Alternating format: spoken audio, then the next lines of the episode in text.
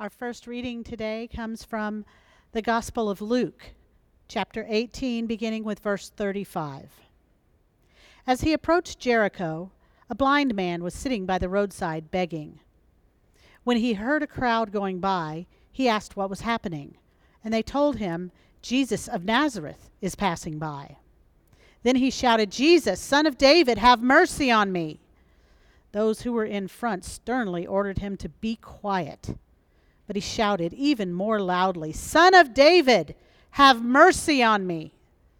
Jesus stood still and ordered the man to be brought to him. And when he came near, he asked him, What do you want me to do for you? He said, Lord, let me see again. Jesus said to him, Receive your sight. Your faith has saved you. Immediately he regained his sight and followed him, glorifying God. And all the people, when they saw it, praised God.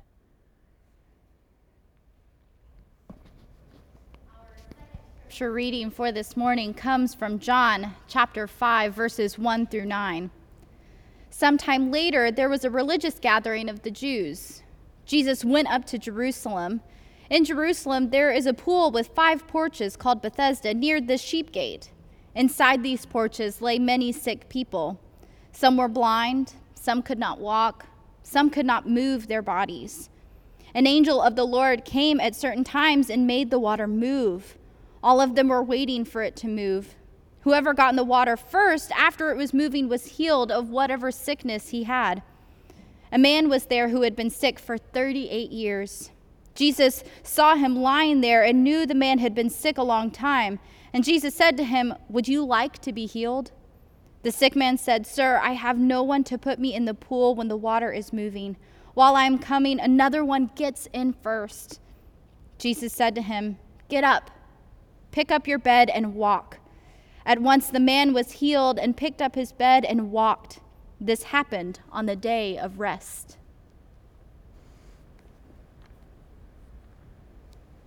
Our third reading comes from Mark chapter 5, verses 25 through 34. It reads, and a woman who was there, who was subject to bleeding for 12 years. She had suffered a great deal under the care of many doctors and had spent all the money she had. Yet, instead of getting better, she got worse. When she heard about Jesus, she came up behind him in the crowd to touch his cloak because she thought, if I just touch the clothes, he will heal me. Immediately, her bleeding stopped. She felt in her body that she had been freed from this suffering. At once, Jesus realized that the power had gone out from, from him. He turned around in the crowd and said, Who has touched my clothes? The disciples said, You see the people crowding around you, and yet you still ask, Who has touched me? But Jesus kept looking around to see who had done it. Then the woman, woman, knowing what had happened to her, came and fell at his feet, and trembling with fear, told him the whole truth. He said to her, Daughter, your faith has healed you. Go in peace and be freed from your suffering. For the word of God in Scripture, for the word of God among us, for the word of God within us. Thanks be to God. Amen. Amen. And good morning, friends. My name is Scott Gilliland, and I'm the senior pastor here at Arapaho United Methodist Church. And I want to thank you for joining us for worship today, whether you're watching in the moment on Sunday morning or if you're watching later during the week. I'm so grateful you've chosen to worship with us. If this is your first time joining us, then I want to encourage you to get connected. If you're not yet receiving our email newsletter, go to arapahoumc.org slash new, and there you can sign up to receive a weekly newsletter from our church. And let us know if you have kids in the home. We want to help equip and resource you as well, and that's the way to get on that newsletter as well. Um, we are continuing this morning in our series called Unmasked, where we have considered how our faith can lead us in unmasking various shortcomings in our culture. This week, we're looking at how our faith can lead us in unmasking justice. The three vignettes from the three different gospels that we just heard each share a common theme. As a country, we are waking up to and engaging in injustices that have long existed prior to COVID racism, economic inequality, misogyny, educational inequality, lack of access to quality health care, just to name a few. In the same way, Jesus encountered long suffering individuals in these stories. It offered healing not only to the ones suffering, but also to the communities that perpetuated their suffering. There's healing in these stories for us as well, if we are willing to listen and to act. Now, I am a pretty privileged person. Let me see. I, am a white, straight, cis Christian male raised by a mom and dad who are still married in a middle class suburb of a major metropolitan American city that has experienced sustained economic growth for as long as I've lived. My point is this I'm what you could call a generic privileged white guy. And as a generic privileged white guy, I listen to local sports radio.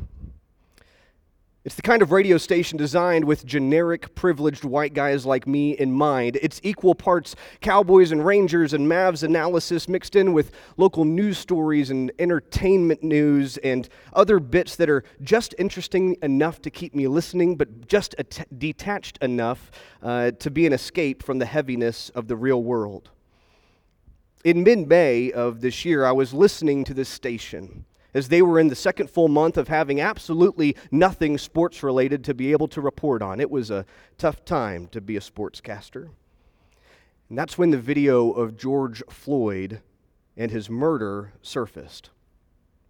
Naturally, it was the focus of the conversation for their midday show as hosts grappled with what they had witnessed and the national outrage that would surely ensue. And then that evening, the drive time show kept the conversation going with one of the hosts acknowledging that he had been wrong when years earlier he stood against Colin Kaepernick's kneeling protest at NFL games. And then the next morning, the morning drive team uh, show they, they, they, kept the conversation going as well. In fact, conversations around Black Lives Matter, systemic racism, unjust justice systems, and white privilege dominated the station for days on end. I, I kept listening, as did many generic privileged white guys like me, I hope. After about five days, one of the morning hosts acknowledged something that I believe is profound. He said that they had been receiving some comments on social media and through email from listeners frustrated with this sustained conversation around racism. And his response? The conversation was simply different this time because COVID had taken away all the natural distractions. Normally, he said, they would have wedged a story about George Floyd and the national protests in between a segment on Cowboys training camp and the Rangers' early season woes, but this time, there was nothing else to talk about. So they had to talk about racism. I think he's right. One of the reasons we've seen larger protests and greater attention when it comes to systemic racism this summer is because COVID has forced us to focus by stripping away all of the natural distractions. Ever since CNN took to the airwaves and cable news was launched, now with cable news channels that suit whatever your political preference, we've slowly become a country gripped, uh, gripped by the 24 hour news cycle where stories are amplified and sensationalized for a momentary maximization of clicks and views, but then just as quickly discarded in favor of the next shareable soundbite. When Jesus approaches Jericho, in the Gospel of Luke. He passes by a blind man. At first, this man asks for Jesus' help politely, but is then told to be quiet by the gathering crowd, the community which has been his inhospitable home for so many years. Clearly, this is not the first time he has heard words like these. I can only imagine the things that have been said to him as people passed by, offering perhaps what pitiful pennies they could at his feet. Undeterred, the man cries out even louder. The word that Luke uses here is used elsewhere in his gospel to suggest that the person screaming is possessed, at times by a demon, and yet here by apparently the boldness of the Spirit. Jesus, Son of David, have mercy on me! He screams with all the years of pent up invisibility releasing in a moment. So Jesus stops engages with the man. With only a handful of words, he grants sight. And yet, we learn that the man is not the only one who begins to see life differently. All the people, Luke says, all the people, when they saw it, began to rejoice in God as well. When they saw it, when they saw what? A man healed of blindness? Perhaps. And yet, as I read this story this week, I couldn't help but think of generic white guy sports radio and the shift in our national conversation on anti racism. And I wonder, I just wonder if instead what they saw was the power that comes from a longer, sustained look at injustices that have been perpetuated for far too long. The community's initial response to the man is the same one that we offer to those who try and hold our attention beyond the 24 hour news cycle or 30 day Facebook profile picture frame. Be quiet. Get out of the way. You've had your moment. Move on. Out of my immense privilege, how often do I choose to move on from sustained attention and work on injustice? My friends, the greatest privilege is the ability to move on from an exposed injustice. The call of Jesus is to take a sustained look at injustice in a culture of sound bites. I want to acknowledge that the sheer volume of injustice in our world these days can feel overwhelming at times. Some days it feels like the news can barely keep up. But I hear the call of Christ, challenging us not to give in to that overwhelm and tune out as a result. Rather than following the lead of a sensationalist news cycle, could we instead follow the conviction of the Spirit to focus our attention and our action on a few key areas of injustice? Can we hear the cries of those possessed with desperation? Can we tune out the shouting downs of the crowd? Can we offer healing to the long suffering amongst us? The second vignette comes to us from the Gospel of John with the story of a man near the miraculous pool of Bethesda. In previous readings, I've noticed the injustice suffered by this man as for decades he has waited for somebody, anybody, to lift him into the pool so that he could be healed. That alone should be enough to give us pause. But this week, I pulled back and acknowledge the injustice present in the system itself. John tells us that there is no small crowd of persons there, each presenting different ailments, all hoping beyond hope to enjoy this first come, first serve system of healing. The gamesmanship in something that ought to offer hope is not just repugnant, it actually inspires hopelessness. It's a practice built upon the premise that justice and healing and hope are limited resources only available to the swiftest and shrewdest and best connected amongst us. It's the scarcity mindset applied to a system of justice, and it's a worldview that suggests that some are simply doomed to always suffer, like this poor man waiting on help for decades upon decades, resigned to die with his faithfulness unfulfilled. This is a painfully accurate depiction of how our world so frequently treats justice and equity, but this is not the world that God envisions. For too long, we have believed the lie that justice and equity are limited resources. God calls us to see justice as abundant and equity as impossible until all are freed. In the later verses, we see Jesus' reward for offering this abundant healing a death threat. Not for healing the man specifically, but for doing so in a way that challenged the assumptions and systems in place. Similarly, in our conversation around equity and justice today, I notice a fear present within those of us in positions of privilege and power. It's a fear based on the scarcity mindset. Simply put, it's folks in power and privilege fearing that when the lives of others improve, then ours will decline. And so we offer hollow words as we acknowledge our privilege but stop short of actually undoing our privilege because we're scared of what life without those privileges would truly look like. It's an us versus them mentality that we have to shed.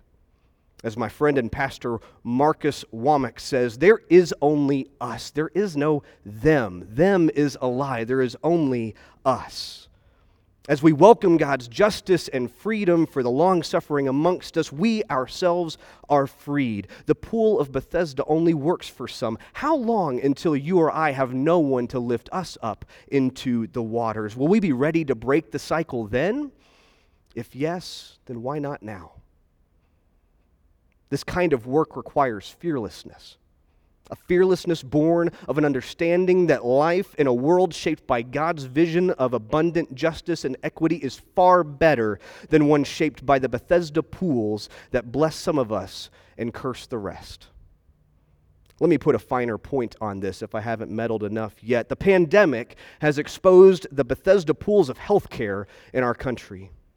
In 2018, there were almost 28 million Americans living uninsured. 28 million. Most of us have our health care tied to our, to our to our employment, which is a tragedy when tens of millions of Americans have lost their jobs in recent months. How many who have insurance are uncovered to the point of pointlessness, right? How many people have avoided testing and treatment for COVID 19 simply because they fear bankruptcy inducing bills? We treat um, healthcare in America like a Bethesda pool where it is simply impossible for all to be well when in reality, as the wealthiest nation in the world, we have no excuse for not proclaiming to every person get up, take your bed, and walk. God's justice is abundant, my friends, and it's time we drain the Bethesda pools in our community. Now, if you're not worked up yet, I don't know what to do about that, but let's keep going. Our final vignette comes from the Gospel of Mark features a woman who, like the two men that we've already witnessed, long suffered from a chronic physical condition. But unlike the men, hers generated a uniquely cruel injustice that at first we may not fully see. For 12 years, for 12 years, she has hemorrhaged blood. And while it sounds as though she was at once a person of some wealth, she has spent every last penny on medical care and her condition has only worsened. Why would she do that? As a devout Jew, not only would this condition have been spiritually painful, but also mentally, emotionally, and spiritually traumatic as well. As a woman with constant bleeding, she would have been considered impure for religious practices, but also Anyone who came into contact with her would have been considered impure for seven days. This means that she would likely have endured complete social isolation from family and friends for 12 years. After having experienced degrees of isolation for the last several months, can you imagine total isolation for 12 years? To make matters even worse, she would have been told by trusted faith leaders that the source of her suffering was not some physical condition, but rather her own sin. Shame on top of guilt, on top of pain. An all too familiar experience for so many in religious communities, not just then, but certainly also today. I was struck by a certain phrase this week after she reaches out to touch Jesus' robe, and by faith she's healed. You know, unlike the blind man and the man at the pool in Bethesda, her response is not one of an outcrying joy, but rather of quiet and profound fear. At first, she tries to stay hidden but once she knows that Jesus is aware of her presence, she presents herself to him, as Mark says, with fear and trembling. Why the fear? Why the trembling? Like, like so many statements in our Bible, the true meaning may be just out of reach. But knowing her story and empathizing with her lived experience, I can imagine what generated fear in her where the men found cause for celebration. She feared a community that she had come to know from a distance for 12 years. She had just reached out and touched a respected faith healer, and in the minds of the crowd, she would have made him impure as a result. She couldn't rejoice in her moment of salvation because she so greatly feared the wrath of a religious community that had excluded her in her pain and would hardly embrace her in her healing. When Jesus tells her to be free of your suffering, is Jesus freeing her from future physical suffering? Or from the suffering that comes from a religious community that is the very source of her injustices? This story convicted me in my soul this week as I saw myself in that crowd. One of the many who fall into the trap of religiosity, a religiosity that perpetuates injustices like the one endured by this unnamed woman. And just as Jesus will eventually confront the religious community in his day for their share of injustice, Jesus confronts us when our religion is used to bleed people dry of dignity. Before we get all high and mighty as the people of faith called to justice in our world, we have to take a serious moral inventory of our own culpability. How frequently we become the enemy to our own stated cause. If we ever become more committed to protecting a religion rather than following in the footsteps of Jesus, we are in dire need of course correction. My friends, if our religion leads us to avoid, ignore, reject, condemn the suffering amongst us. When religion becomes a source of injustice itself, it is time to reform our religion and rediscover Jesus. Say amen. So I sat and wondered this week who's the bleeding woman for us today? Who are those persons that live outside our community, beyond our field of view, beyond our care, long suffering? in the lonely places. But that's not an easy answer because people like the bleeding woman are largely invisible to most of us. Not all of us have eyes to see. And yet, all of us see someone who remains largely invisible to the larger community. So, the answer, it seems, then, is this to fearlessly ask, Who do you see that I don't see? Who are we excluding as an imperfect version of God's perfect vision for the church? Where is their fear and trembling, and what is our response? I've been asking these questions recently myself, and I've been listening to. I hope that as your pastor, I can prove approachable with questions like these. This pandemic season made, has made those who feel unseen or unheard feel doubly so. We're isolated in new and challenging ways. I pray that as you see the bleeding women in your community, you can share your vision with me and our other leaders here at Arapaho. We aren't a perfect church, but we can be a church committed to offering grace and healing in the face of fear and trembling. In three stories, Jesus shines a spotlight on injustices that have been allowed to continue for far too long. With the blind man, Jesus challenges us to keep a sustained look at injustice in a world full of distractions. With the man near Bethesda, Jesus challenges us to drain the pools of scarcity mindset and inequity, to see God's justice as abundant and each other as inherently connected.